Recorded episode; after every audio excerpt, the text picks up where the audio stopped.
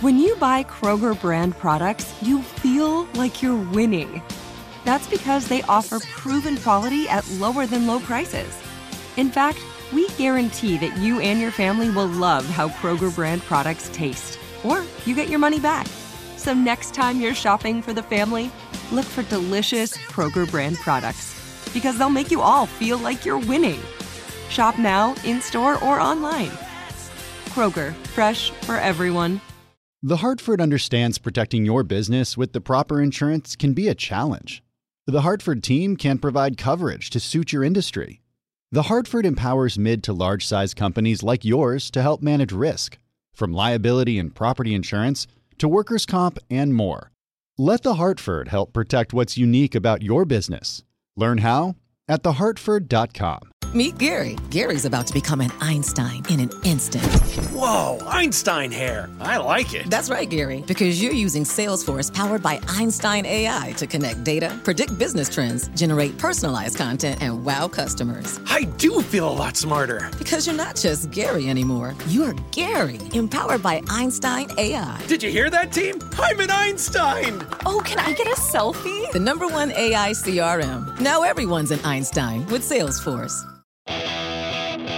Now, from our nation's capital, this is Bloomberg Sound On. Our private sector has now recovered all of the jobs lost during the pandemic and added jobs on top of that. The wage growth, we're seeing some of the biggest gain in the lowest income earners, which is good. Obviously, we're still dealing with inflation. Bloomberg Sound On. Politics, policy, and perspective from DC's top names. Is it possible that he decides not to step down? So much of the Democratic base has been demoralized with Biden, sometimes I think unfairly, because he's not seen as being angry enough. Bloomberg Sound On with Joe Matthew on Bloomberg Radio. All of the jobs lost in COVID restored, according to the White House. Welcome to the fastest hour in politics. As we check under the hood of a stronger than expected jobs report today and what it means for inflation and the Biden administration's economic agenda. Joining us to discuss in just a moment, Austin Goolsbee, former chair of the White House Council of Economic Advisors. Later, it may be the biggest economic story that no one is talking about. Enhanced subsidies for Obamacare are set to expire at the end of the year. Democrats are worried about the potential impact and whether they can find a solution in time. We'll talk about it with the architect of the Affordable Care Act, Professor John Gruber, economist at MIT. And our signature panel is in place on a Friday. Bloomberg Politics contributors Rick Davis and Jeannie Shanzano helping us distill all of the news over the course of the hour. And first, we update the markets on a Friday here. And in the wake of the jobs report, a mixed finish for Wall Street. Little changed actually in the end. The S&P 500 down 3 points, the Dow Industrial Average down 46, but the Nasdaq finished higher, up 14, making for the longest win streak on the Nasdaq since November. All three indexes banked gains for the week. The Nasdaq was actually the big winner, up 4.6% this week. The S&P up 2%. The 10-year note yielding 3.07%. Traders reacting to a stronger than expected jobs report which we're going to discuss, as I mentioned, in a moment with Austin Goolsbee, showing payrolls up by 372,000 jobs. Estimates were calling for 250K. The unemployment rate holding steady at 3.6%. So President Biden spoke to the job gains today in an event at the White House. Here he is. Our private sector has now recovered all of the jobs lost during the pandemic and added jobs on top of that. We have more Americans working today in the private sector than any day under my predecessor, more today than any time in American history.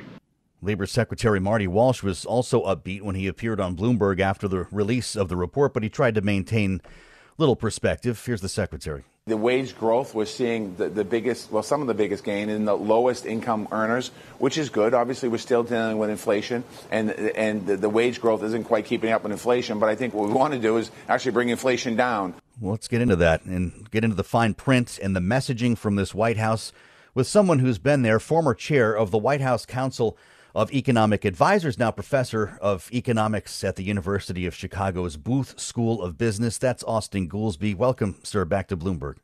Thank you for having me back. Always our pleasure. Today's jobs report shows unexpected strength in hiring from last month. Does this make you feel more confident that we can avoid a recession? Yeah, a little bit. I mean, it was a pretty amazing report. Uh, the unemployment rate's 3.6%, and you don't normally put up 372,000 new jobs a month when the unemployment rate's already that low. Yeah. Um, and this follows on. We've been month after month. We've been having these these big um, jobs reports. If if we keep having jobs numbers like that, no one will say it's a recession. Mm-hmm. It, it's not. It, it's not a recession if jobs are growing like that. Um, but we, we we're definitely not out of the woods. Hopefully, it's a sign of soft landing. But mm. you know, the Fed is raising rates as fast as as any time in in yeah. modern memory. Does this put you in the uh, 75 basis point camp, or were you already? Yeah, I that, the, from from their language, I think 75 basis points is quite likely, and um, more than two thirds of the recessions in the United States since World War II, since we've been keeping track, have started because the Fed raised interest rates faster than the economy can handle. Yeah. So, at a moment where they're raising rates like that, uh, you know, it might not be a knife's edge, but it's it's definitely not. Uh, there's not, there's not a lot of uh, margin for error. Wage and growth. So if they go too far, it could be a problem. Yeah, of course. There's concern about wage growth here, and, and I don't mean to sound cold, uh, but average hourly earnings up over 5% from a year ago raised a lot of eyebrows. This is good for workers, of course, Austin, but the inflationary aspect is not. Do you see wages cresting here? I agree or, with that. Tell me why. Well, because it's less than prices. I mean, I thought you were going to say that there are critics uh, on the wage side because the real wage continues to fall. But there's no evidence in this report of a wage price spiral. I mean, the wages are up less than prices are up. So you don't see a tight market exacerbating the inflation problem? So far, not a wage price spiral. Absolutely not. Like I say, the real wage is falling. Yeah. We've we've never had the unemployment rate below 4% in this country and real wages were going down, not up. Normally, when the unemployment rate is that low and the labor market is this tight, mm-hmm. there's a dramatic increase in the bargaining power of workers, and their real wage goes up. Their wage goes up faster than businesses' prices go up, and the business profit margins shrink. And that's that's what happened in the uh, in the years before COVID. That's what happened at the at the mid 2000s before the financial crisis. That's what happened at the end of the 90s. All of those were periods where people said, wow, what a tight labor market. Yes. We have to pay people more than our prices are going up. So we're getting squeezed for all of the smoke that's coming from the business sector about labor shortage. It's pretty notable that business margins have increased and the real wage has not. But if you're an employer and you're paying 5% more than you were a year ago, doesn't that become inflationary? Your prices are up 8% and your costs are up 5%. So your profit margin got bigger. It could become a problem. You should never make too much about trends from one month's numbers. But for wages to be up 5%, which is a decrease and to be up less than prices. Mm-hmm. As I say, the the good news on the inflation front is that's that's not what a wage price spiral of inflation looks like. Yeah.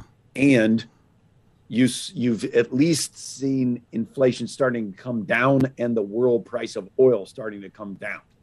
Hopefully that continues. The participation rate fell last month uh, just a bit, but specifically the rate for workers 25 to 54 hit a four month low. The number of Americans not in the labor force rose to the highest level that we've seen this year. How come people are not coming back to work the way many expected or hoped?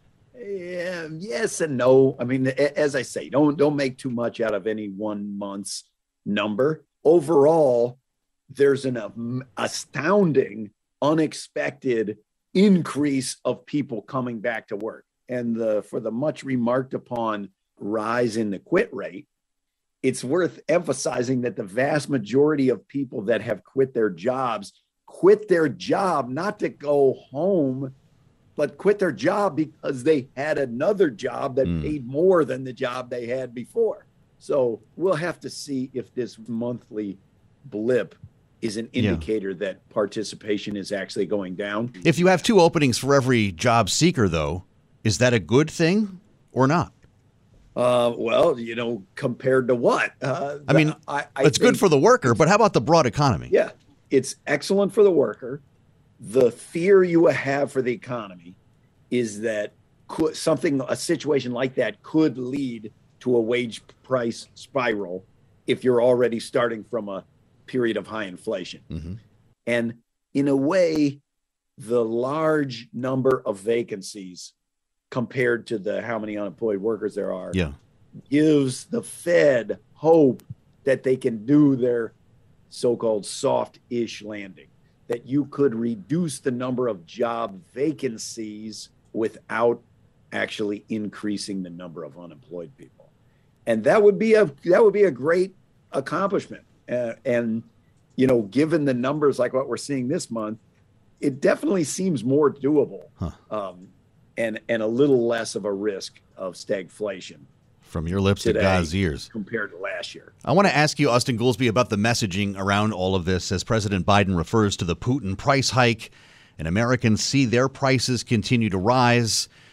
His approval ratings, I don't need to tell you. How would you advise this administration in, in how to talk about these challenges I, you know, I always say don't don't ever ask message advice from a guy with a PhD in economics. So You've I done your share. First thing I'd say is don't ask me. But you know, I it does feel like the administration's tried several explanations with varied success, and certainly in the polling, people express that they don't think the economy is good.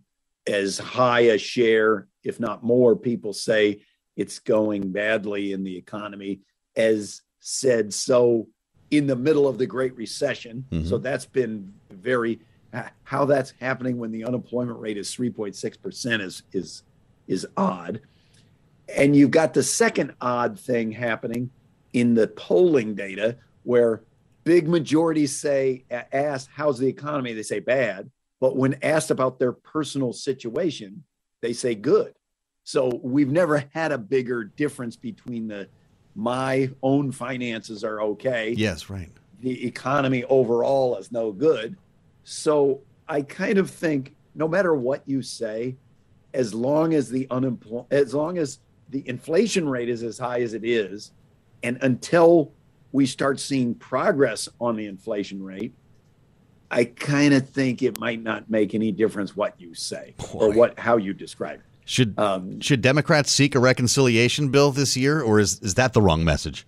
Uh, they probably should on the grounds of what's in the bill, not on the grounds of inflation, because you know oh. it's a whole, whole, separate topic. But if you pass a bill that has uh, tax increases on mm-hmm. high income people to pay for it, that should have very little impact on how much the economy is overheated. So yeah. I, I, think to sp- spin that into the inflation discussion is is um, yeah, I don't know. Well, it, it feels. it's exactly. funny because the president says that'll help to lower prices. Republicans say it'll make inflation worse. It's hard, hard to get a straight yeah, answer. No, I, I think you're right. I kind of think both sides, because inflation's what's on people's mind. Right. It feels like both sides are trying to spin an inflation story about it, and I think it has very little to do with it. Appreciate the insights as always. Austin Goolsbee, we thank you for being with us on Bloomberg. Yeah, great talking to you again. Uh, President Biden says today's jobs report is proof that his economic plan is working. And again, Republicans say the very opposite. So let's get into the politics around this. We'll do it next as we assemble the Sound On panel. Rick Davis and Jeannie Shanzano are ahead on the fastest hour in politics.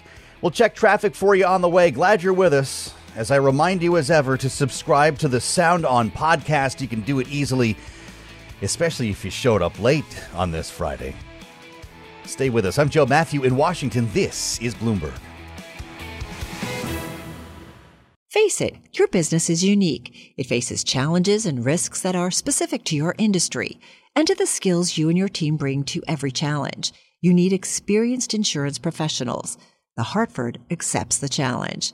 The Hartford understands that protecting your business with the proper insurance can be a challenge. The Hartford team can help provide coverage to suit your industry. The Hartford empowers mid to large size companies like yours to easily manage risk, from liability and property insurance to workers' comp and more. With experience in underwriting, risk engineering services, and claims, the Hartford faces any challenge to deliver innovative, customizable solutions that your industry and your unique company demand. Let the Hartford help protect what's unique about your business.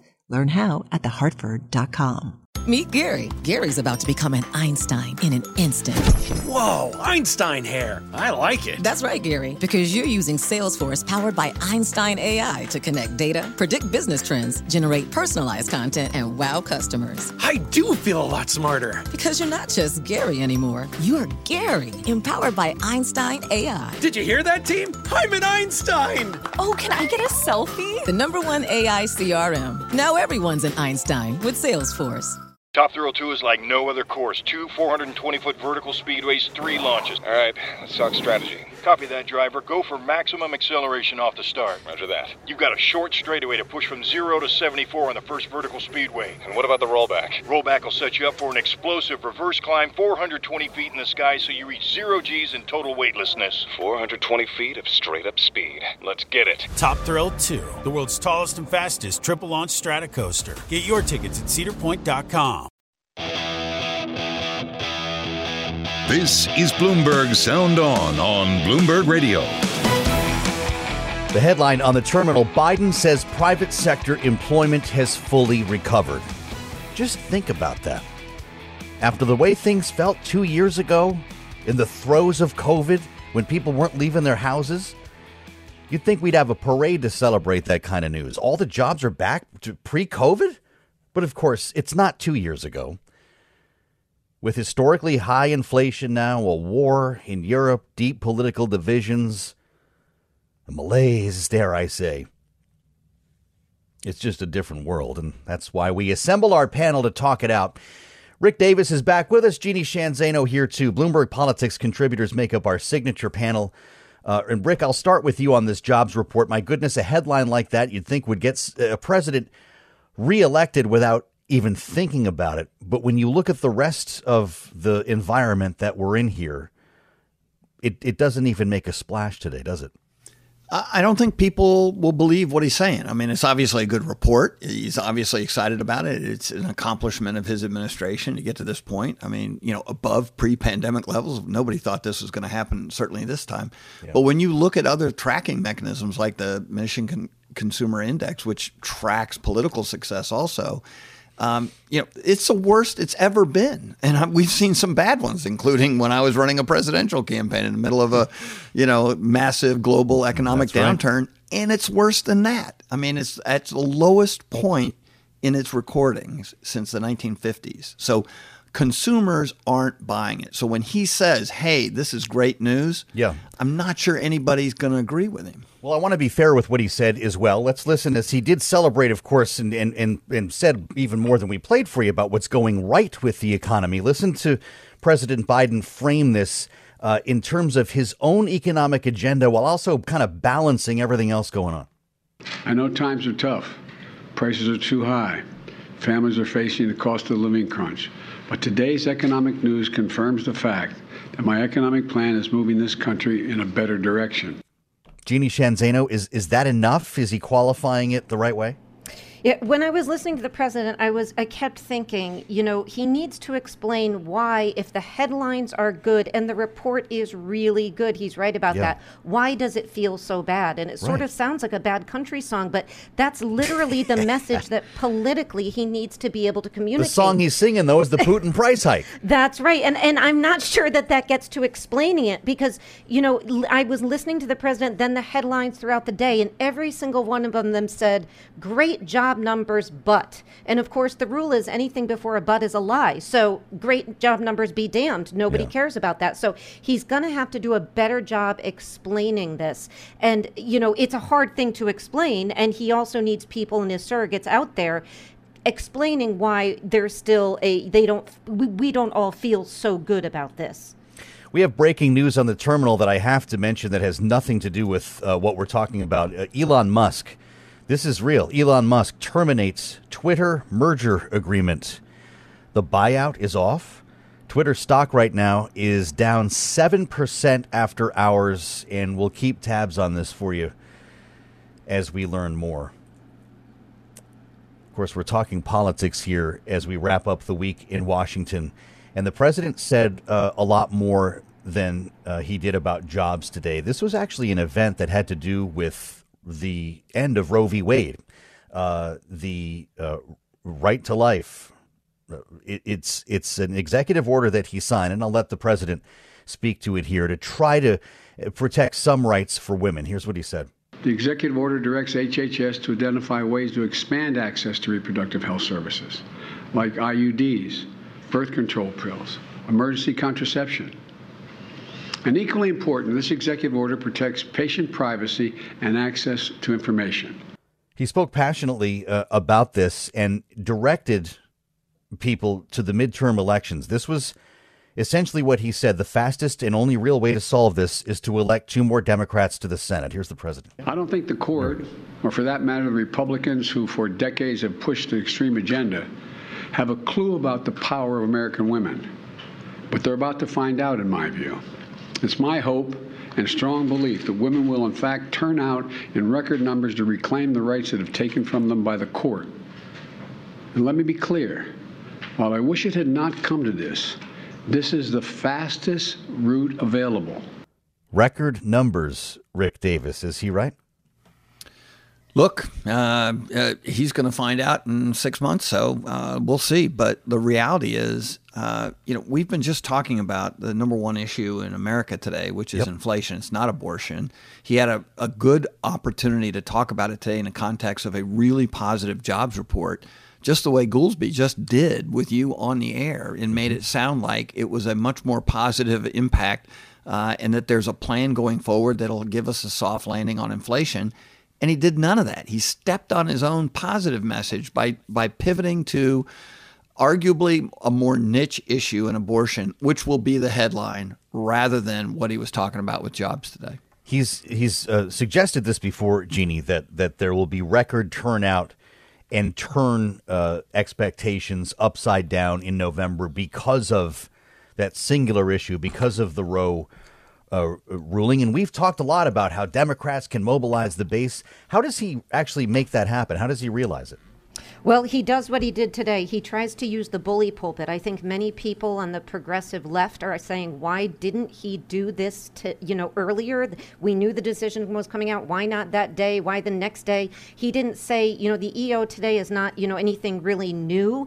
Um, so people feel like he should have done it much earlier. And then to Rick's point, he could have spent the time today talking about the good jobs numbers. So he had to combine these two things, which is never good. But right. on the issue of mobilization, 1992 after after the Casey decision was the year of the women. Women did come out in larger numbers. We do command a large force at, at, at the voting box, so it could be that they are able to get them out, but we simply don't know if that's going to happen. We have to look at the reality that abortion opponents have long been well organized, mm-hmm. and on the left, they're going to have to catch up to that, and this is going to be a test for them. Well, we've talked about the test in the suburbs here, uh, women in the suburbs, Rick, and, and that's obviously who President Biden uh, is talking about here. Is he being presumptuous, though, with the way they feel about this? Yeah, look, I mean, you know, politics is the opposite and equal reaction to force, right? And so you're going to go out and rally your base to um, um, make the next election count on this issue.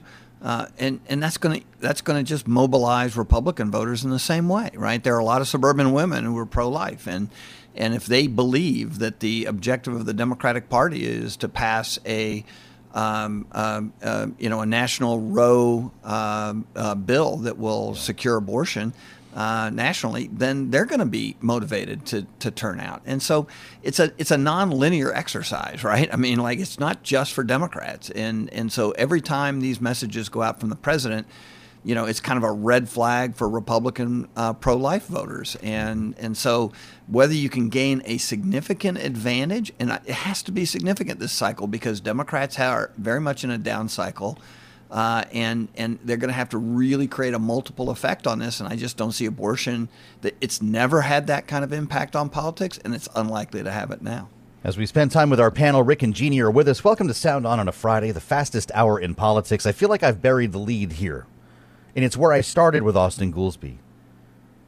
This report led a lot of smart people today to say, hey, you know what? This is not a recession, and we're not about to go into a recession. Is that the best news that's buried in, in today's stream of headlines, Jeannie? It is very good news. Uh, you know, the, the job numbers are very good. The unemployment rate is very good. The, the fact that it may have, you know, we may not see a recession is very good It's going to mean more interest rate hikes, though. And that's that's the bad news. That's the but, and what comes after the but, and that's you know what the president really, and not just him, but his surrogates have to do a good job of explaining, you know, why we can't feel and why we're not feeling so good about this yet. And I think you know the president I didn't hear him talk about oil prices, gas prices dropping. Goolsbee talked about that, shipping prices dropping, mortgage rates dropping. There's some good news out there. He's got to keep talking about that and keep reminding the American people he has a plan and we're headed in the right direction, which, you know, when you look at the data, in fact, we are, but you've got to make the case over and over. Stay with us. Rick and Jeannie are here for the hour, our Sound On signature panel on Bloomberg Radio. I'm Joe Matthew in Washington. If you're just joining us, we got a big breaker. Uh, it's a pretty amazing headline to see, actually. A lot of people predicted it, but it's different when it happens. Elon Musk terminates Twitter merger agreement. It's right there. says his advisors sent a letter to Twitter formally notifying the company that he's killing the deal. Includes the letter to Twitter in an amended 13D filing, which is why we've got it and we talk with somebody who's on the beat here, and I'm sure a very busy moment for Mandeep Singh, Bloomberg Intelligence tech analyst, with the headline. Mandeep, did you expect to see today? Well, after yesterday, I think the Washington Post uh, news, it, it was kind of getting to a point where the, uh, it was getting closer to a termination. Yeah. He's talking about is, bots a lot in the last couple of hours. I mean, the big story before yeah. this was was about the bots, right? He didn't believe what he was hearing. Yes, and look, I, I think the market uh, where it is right now with regards to you know the other social media names and the valuations for those companies, it was seemingly obvious that uh, Elon Musk had overpaid given the market uh, circumstances, and uh, I think he was looking to get out of the deal. Now, the bot situation, you could argue, you know, and I'm sure th- uh, there will be a, a suit, you know, from Twitter uh, they they will end up suing uh, Musk mm. on on this. But hmm. uh, look, f- on a standalone basis, you will see Twitter stock really go down to maybe around twenty five, thirty dollars. Wow. Who knows? And uh, I I think from that standpoint. Uh, there could be another buyer if if they and and look, uh, it could be a large one of the large tech companies that okay. May uh, think you know Twitter uh, has become cheap enough and it's it's an attractive asset for the long term. So that is one possible scenario, but uh, I, I, think Twitter will inevitably sue Musk in this case because he yeah. has terminated the agreement uh, here. Down 6% now, uh, 6 and a quarter percent in after hours trading as we follow shares of Twitter here uh, in real time on Bloomberg.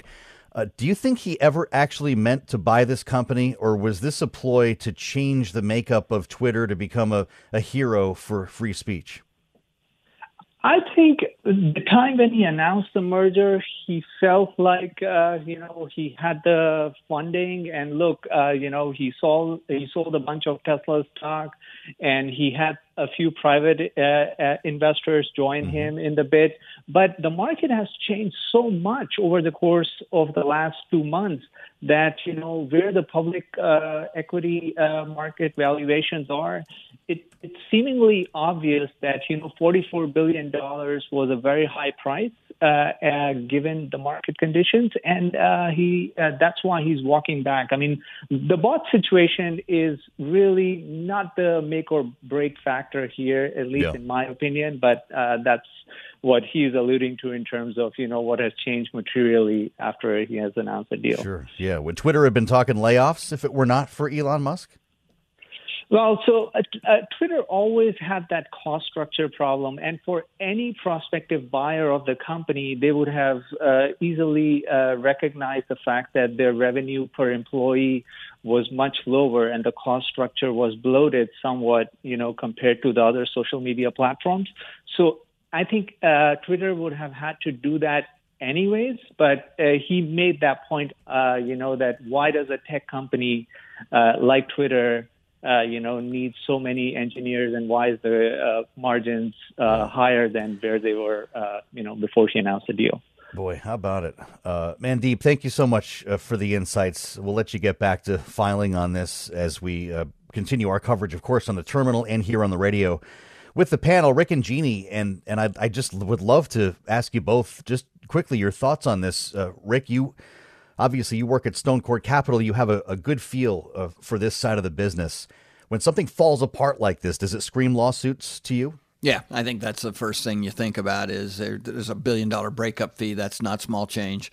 And uh, uh, I'm that's sure right. Twitter's going to want to uh, get their hands on that as quickly as possible. So, um, uh, regardless of whether uh, Musk was sincere in this bid or uh, whether it was a shield for other business activity. Um, he's probably going to pay a price for it, but hmm. he can afford the billion dollars. So, sure. Jeannie, this, there's a personality story here as well, uh, beyond the business and, and, and the financial aspect here. We've been talking about babies being born the last couple of days. Uh, we're talking about boring under LA, going back to Mars. You add this bizarre saga to Elon Musk's biography. Is it just going to be a footnote? You know, he's he's got so much to offer. It's hard to tell. It's a big story today, um, but he, I'm sure, has a lot to come.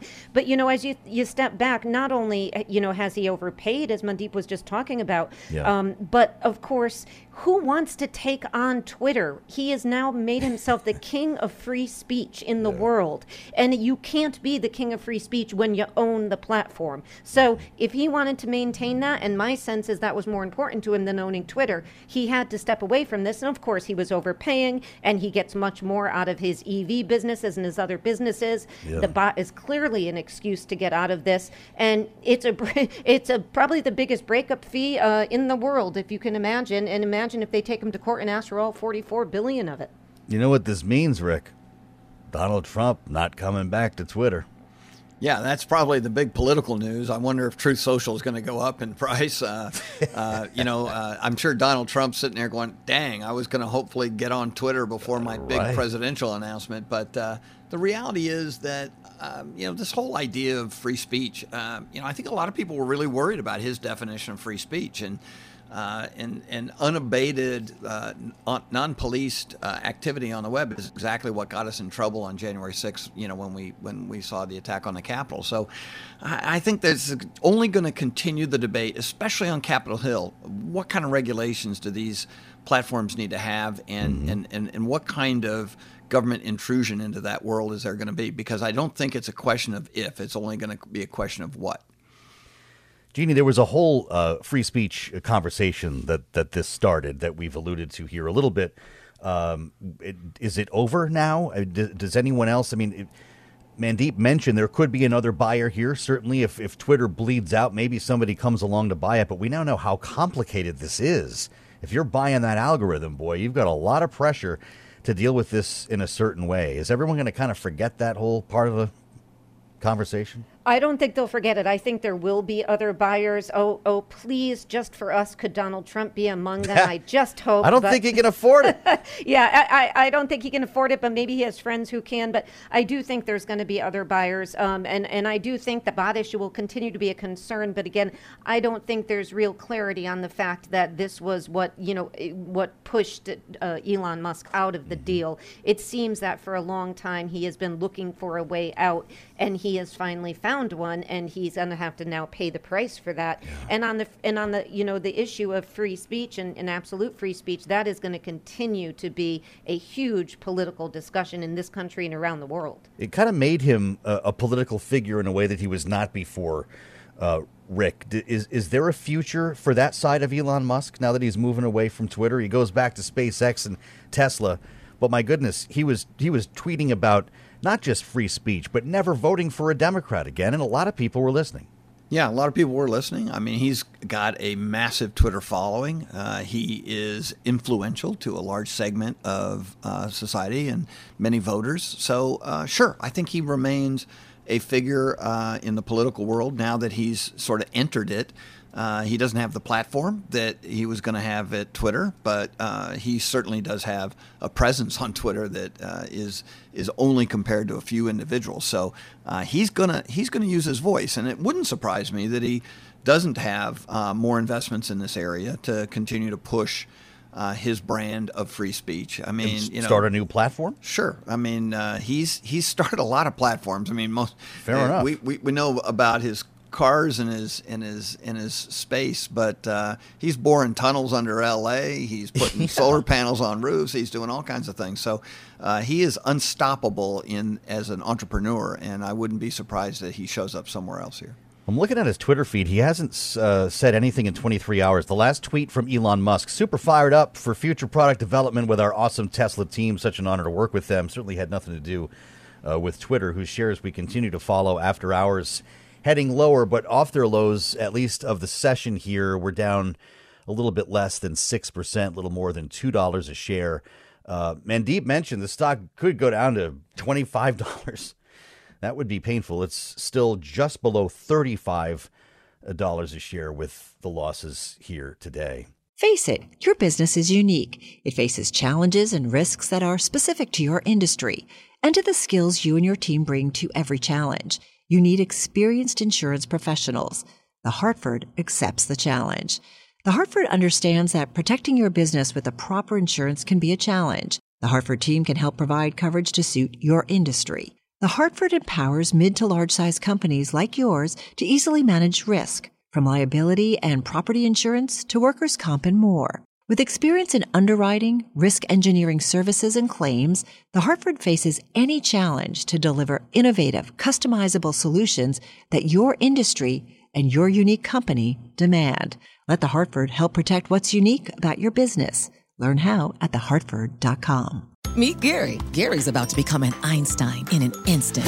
Whoa, Einstein hair. I like it. That's right, Gary, because you're using Salesforce powered by Einstein AI to connect data, predict business trends, generate personalized content, and wow customers. I do feel a lot smarter. Because you're not just Gary anymore, you're Gary, empowered by Einstein AI. Did you hear that, team? I'm an Einstein. Oh, can I get a selfie? The number one AI CRM. Now everyone's an Einstein with Salesforce.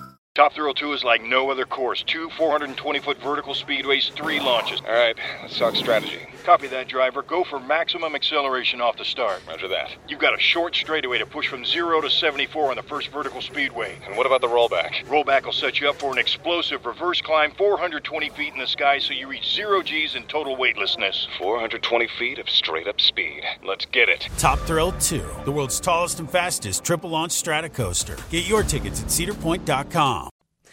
The big tech team leader, Sarah, thank you for stopping what you're doing to talk with us. We didn't think we'd be having this conversation uh, this afternoon, or did you? Oh, I I knew something something was coming, something was brewing, but you know, we've said over and over again that it, it's not as simple as Elon Musk saying he doesn't want to buy Twitter anymore. There has to be a materially adverse effect um, that changes the nature of the company since he bought it in order to justify leaving. And and I just wonder, you know, Twitter has said that they are definitely going to bring Elon Musk to court and fight so that he has to to go through with this deal. I just don't know if the bots argument is going to be enough um, for him to get out of it. And and the maybe the stronger argument in his letter, uh, his team's letters to Twitter, is about the fact that Twitter has had to do a lot of, of cost cuts and mm-hmm. changes in its business. A lot of a lot of changes to the structure, firing of a couple of senior leaders. Do you But, mean since know, the bid, or or or over the past period of time here? Since the bid over the Yeah. past few months, Well, there has- that's there have- we were just talking about that. Hiring, would hiring so would that have happened? Would layoffs have been in the conversation without Elon Musk?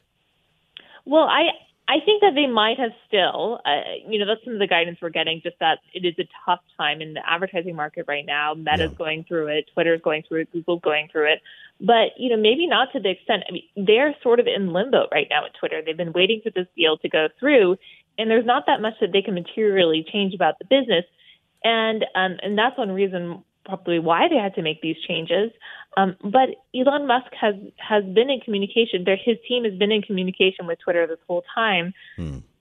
In my from my perspective, it looks like he just he got cold feet here and doesn't want to go through with it. But he already made the deal. It's almost it's almost too late. So we'll. Well, they're accusing though Twitter of not uh, not complying with its obligations, right? They say Twitter did not give Elon Musk the the information he requested and that gives them the out as you know he, he continues to to doubt their their claims about the number of of of bots uh, that are actually out there. Uh, does that not stand up in court?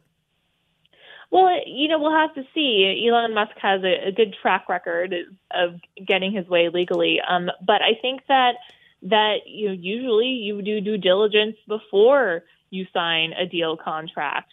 Um, and, and Elon Musk waived the right to look at a lot of the internal documents uh, at Twitter, and Twitter has handed over access to the the fire hose of public tweets. Um, yeah. But they've also said, listen, you know, we can't really, no one on the outside can really answer this question of of how many bots there are on Twitter. And in fact, I, I think it's almost impossible for anyone, period, even people at Twitter, to answer that question wow. because the definition of what is a bot. It just varies depending on who you talk to. So I really think it's a, a tough spot for the company, and certainly if the deal doesn't go through, it could be um, could be even worse. Yeah, that's a heck of a business model. The stock's down uh, six uh, percent in after hours trading. Could it be much more severe as we move ahead? I, I think you know things could could definitely get worse from here. Um, we may we may see um, Twitter have to file a lawsuit next, um, and we'll just have to see how it how it works out. I I think you know it's it's so it's very rare for somebody to agree to buy uh, an individual person yeah. to agree to buy a company for forty four billion dollars and not want it after that. it's just it's such a rare situation, you guys. I, I just so, um, what are you allowing? For? I don't know that. I don't know that we can we can draw on any past experience here. Um, what am I what am I looking for?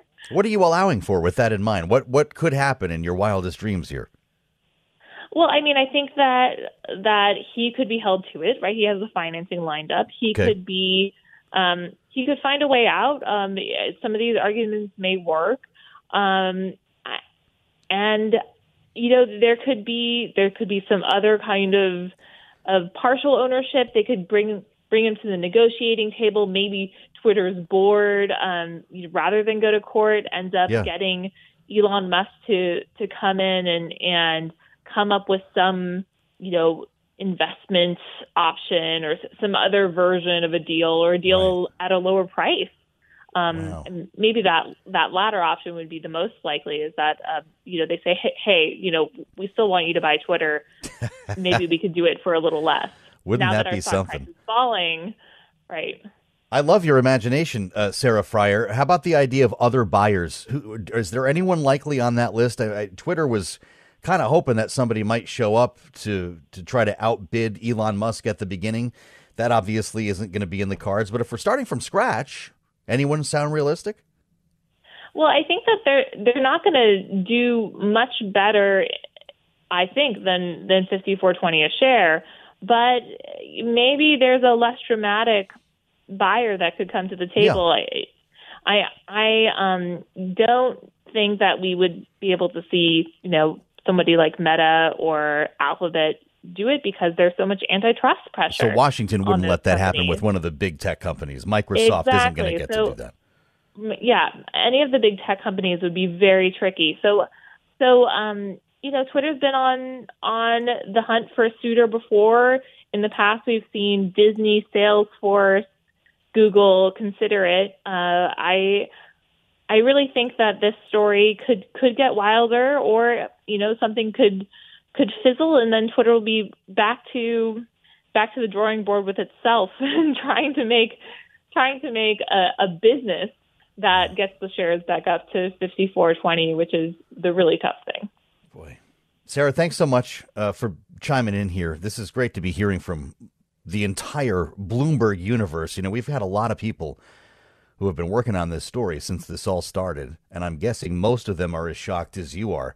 Uh, Jeff Feeley joins us right now, Bloomberg News legal reporter, with the headline Musk Twitter buyout fight poses question of who might sue first. Jeff, it's inevitable that we're going to court, but how does it start?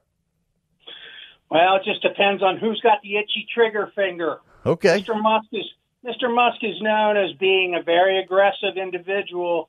I wouldn't put it past him to try to file something preemptively to ask a Delaware judge, mm-hmm. "Hey, bless my my decision to nix this. I, I'm in the right."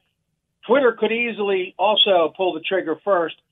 To some degree, they got the stronger hand.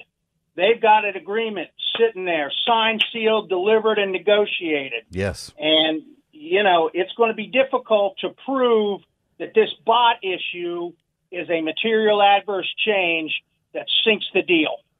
Because there were just as many bots before, right? And Twitter says it already gave Musk the info, and Right, he's the obligated now to complete the deal, as you point out in your piece. That's right. The number of bots hasn't changed. And, you know, it's, according to the tech team folks, it's not unusual to have difficulty segregating out the humans from the robots, you know, or, or the non human stuff. You got to have some really bad stuff to get a material adverse change ruling in Delaware. We've only had one clear one. So, what does that mean for Elon Musk? It means that it means that he's going to have a very tough row to hoe on this. You know, Sarah was talking about the possibility of him being drawn back to the, the negotiating table based on what you just described. Uh, you know, the legal mess that could follow, and maybe there's a lower buying price in the end. Is this is this another bizarre negotiating point? Yes, this is done all the time. I call it arbit- arbitrage by lawsuit or negotiation by lawsuit. Somebody's going to have to file because we're you know we got this game of chicken right here. Yeah. But in the end, this could be nothing more than the markets have moved, the valuation's off. You guys got to cut the price. Twitter, of course, is saying, "Hold on, buddy." You negotiated this. You had smart lawyers. You're the smartest guy in the world. Right. You know, you're the richest guy in the world. What do you mean we got to get a new price? Well, I'll tell you what, fifty-four dollars a share seems a far way off. We're we're below thirty-seven right now. We're down seven percent after hours. What the heck happens on Monday when the markets reopen? Here in old boring Delaware, we call that buyer's remorse. Well, I'll tell you what. Uh, I, I earlier uh, we talked to, to Mandeep on the air about this. He says it could go down to twenty five dollars. If that happened, wouldn't Twitter maybe turn around and say, "Hey, let's find another buyer here. This is this is obviously selling at a discount." I mean, you're beyond my legal expertise, but common sense would say yes. I don't mind going beyond your your expertise here because I, I think it'd be fun to take you completely off the rails uh, at this But point, think- Jeff, because you're fun to talk to. But I know. I think I think my colleague that just was on said it best. I mean, they've tried this before. They've looked around, Yeah. and you know, there's no ice cream sitting there waiting for anybody to scoop up. Understood. But is Elon Musk laughing right now while we're talking about this, knowing that he's going to end up buying Twitter at a lower price? I saw something that said he thrives in the environment of chaos. Hmm. So is he laughing? Probably. I saw him on the stand, and he thinks he's terribly funny. Believe he- me. But but uh, but you know this is this is billions of dollars, serious business. I wouldn't be laughing. He's talking on Saturday night in Sun Valley, uh, right? He's talking at the close in Sun Valley, the big closer. Does, does he mention I- this, or is that a legal liability? I'm asking you that seriously. Yeah, well, I, I think he's not. I think he has to not say a word at this point about this. Yeah, I would say. Again, I don't. You know, I'm not a complete M and A lawyer. I just play one on TV. But you know, it's. I think he's got to not say a word. Find Jeff's column uh, on the terminal. Musk Twitter buyout fight poses question of who might sue first, and you can see a little more where Jeff is going here. Jeff, you need to have your own show.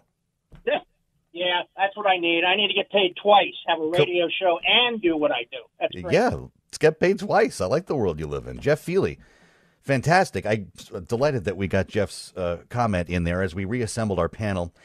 Uh, Rick Davis, Jeannie Sheehan Zaino, Bloomberg Politics contributors. We didn't know we'd be talking about this this evening. We had a whole different plan, as a matter of fact. But this really is something here, uh, Rick. With your experience in the investment world, is is this hardball negotiating? Yeah, well, I, who knows if it's a negotiation? I mean, I think you almost have to be. take you you have to take um, Musk at, at his word, which is he's walking away from this transaction. And as Jeff was saying, there are all kinds of consequences legally to that, depending upon who files first and who's angry, and and, and if there's a scoop of ice cream laying around for somebody else to pick up. But uh, I I, we, I I now have a new business theory, the scoop of ice cream theory. I like Uh, I love it, uh, and so. Um, so look, this is going to play out, and I do think uh, Saturday will be interesting to see what Elon Musk says because I mean he is not used to listening to lawyers. I mean, you know, anybody you would talk to would say, "Lawyer up now." Do no more further damage. Don't Right. give anybody an opportunity. And this guy will not take that advice. I mean, we could learn all kinds of interesting new things from him, and and he does win more than he loses, you know, in the court of law. So Does he have his a, a fixed legal team, or or I mean, my goodness, when if you're the richest person in the world, you're not you're not hiring new lawyers, are you? Oh, uh, first of all, uh, he's got a fixed legal team, but he's also got access to every lawyer in the world. And and and and if you are the richest man in the world, you don't care how many lawyers you have. it's Just get it- more. It, it's a rounding error. So uh, for him, he's going to find people who can do the best possible job of representing him, uh, regardless of what whether it's a suit that he's filing against. Uh, Twitter, or whether Twitter's coming after him, or shareholders. Remember, there are a lot of shareholders who've seen since his offer Yeah. their value in Twitter go down in half, and they're not going to be very happy about this. So the third party out there, or all the shareholders, are sitting there looking at us. Wait a minute, you know, we are we have a lawsuit uh, waiting to file. Uh, then there's the workforce, Jeannie, and they have been uh, through a tumultuous time here. Uh, you know, it's been outrage uh, for some.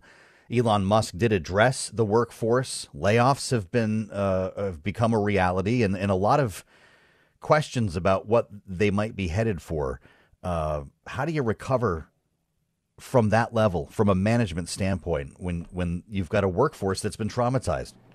Yeah, it's going to be difficult, and it's going to depend, of course, on if you know Elon Musk eventually ends up coming back into this deal, or somebody else takes it, and who the management ends up being. And of course, you know, this idea that he could use this bot issue and use that as a materially adverse effect is hogwash. He himself tweeted in late April that if the bid succeeded, they're going to defeat the spam bots or die trying. So, how could he now flip around, or his lawyers, better yet, and say that this was a materially adverse effect? So, uh, you know, he has himself in quite a bind. But I do think that he's going to say something. if you know, if you follow Elon Musk, I mean, Yeah. he may very well say something out in Sun Valley, and there's a lot of people out there with him, including one of our favorite, other favorite Joes, Joe Manchin. So it's quite a gathering out there, and you Sure know, is. when the first time they tell him not to speak, he's probably going to say something right away. All right, we don't have much time left here, but we're going to add one more voice to this conversation. Rick and Jeannie, stay right where you are as Kurt Wagner joins us, Bloomberg News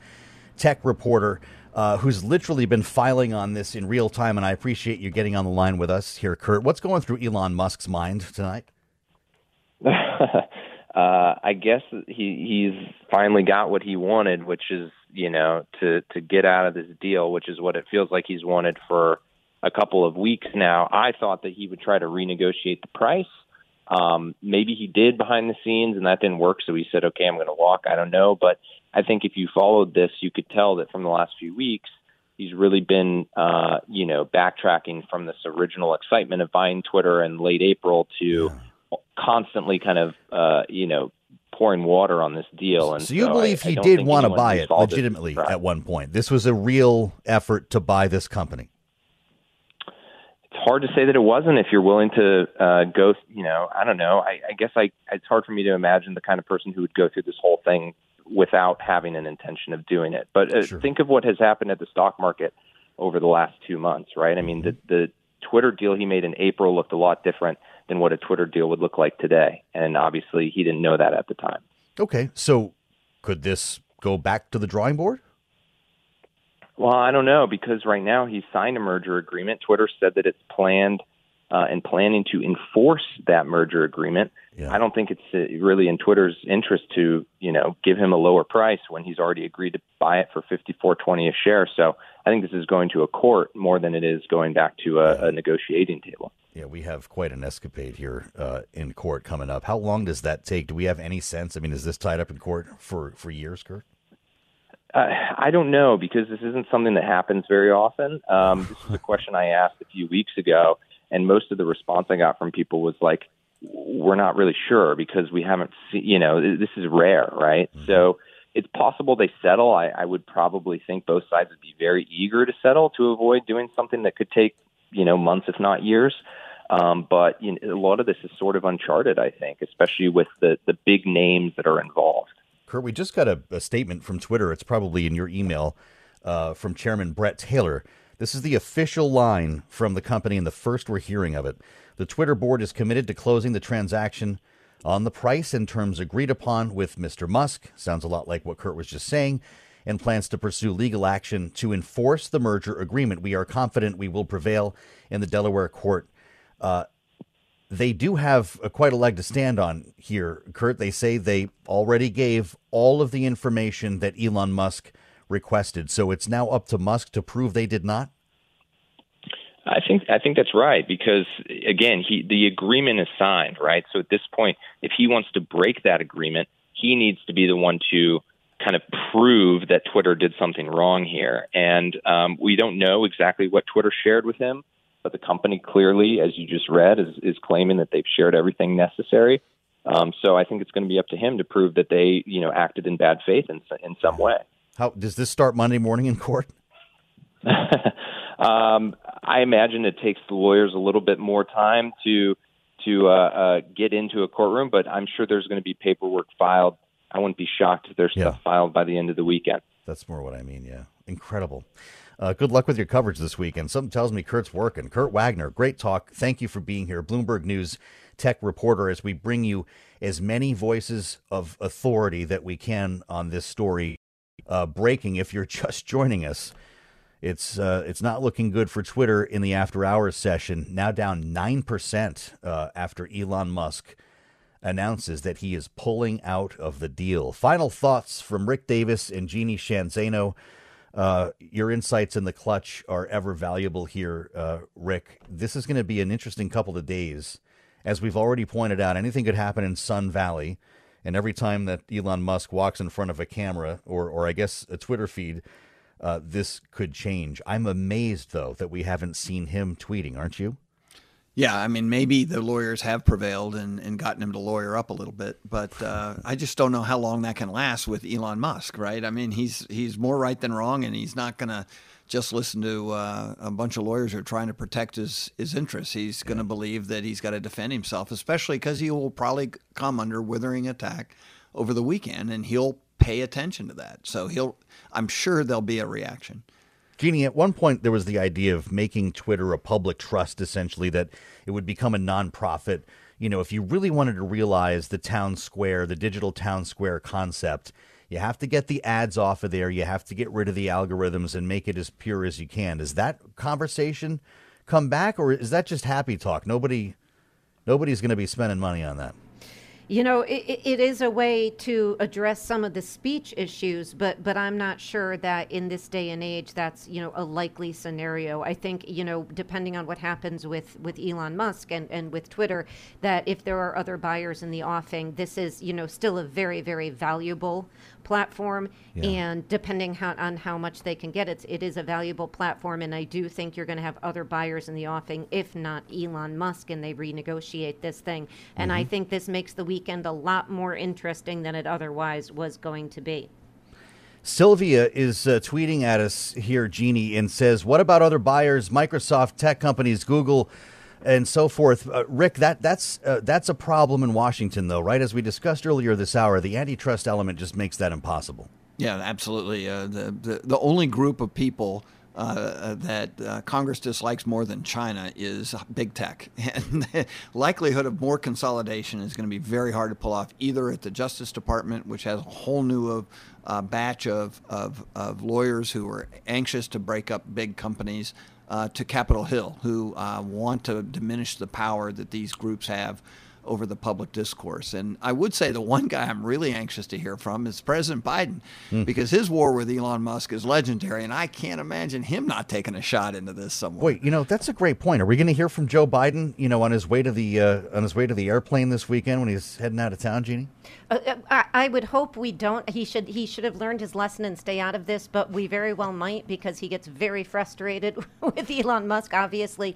And you know, and I think Sylvia does raise a really a really good point. And but I do agree with Rick. I, I think you know this is going to be fascinating to see how this plays out in the courts. But you know, I think there's still a possibility they renegotiate this thing, and this could be a negotiating uh, you know, ploy on his part, and they could, yeah. uh, you know, settle this out of court. Because imagine that fiasco if they try to do it in court. Boy, what a conversation! Nonstop, fastest hour in politics and business, depending on the day. Rick Davis, thank you. Great to have you back. And Jeannie Sheehan Zaino, of course, your insights ever valuable here in the conversation on Bloomberg Radio. Sound On is the name of the program. You should absolutely subscribe to the podcast and be like Sylvia. Send us a tweet while we're on the air you can be part of this conversation as well. Following shares after hours and coming up with more on Wall Street Week with David Westin. This is Bloomberg. Top Thrill 2 is like no other course. Two 420 foot vertical speedways, three launches. All right, let's talk strategy. Copy that, driver. Go for maximum acceleration off the start. Roger that. You've got a short straightaway to push from 0 to 74 on the first vertical speedway. And what about the rollback? Rollback will set you up for an explosive reverse climb 420 feet in the sky so you reach 0 G's in total weightlessness. 420 feet of straight up speed. Let's get it. Top Thrill 2, the world's tallest and fastest triple launch strata coaster. Get your tickets at cedarpoint.com. The Hartford understands protecting your business with the proper insurance can be a challenge. The Hartford team can provide coverage to suit your industry. The Hartford empowers mid to large size companies like yours to help manage risk, from liability and property insurance to workers' comp and more. Let The Hartford help protect what's unique about your business. Learn how at thehartford.com. Join global business leaders and investors at the Bloomberg Sustainable Business Summit, returning to Singapore on July 31st. Take part in solutions driven discussions on how to drive business value and unlock opportunity while remaining nimble in times of change and greater ESG accountability. Learn more at bloomberglive.com slash sustainable biz Singapore. That's bloomberglive.com slash sustainable biz Singapore.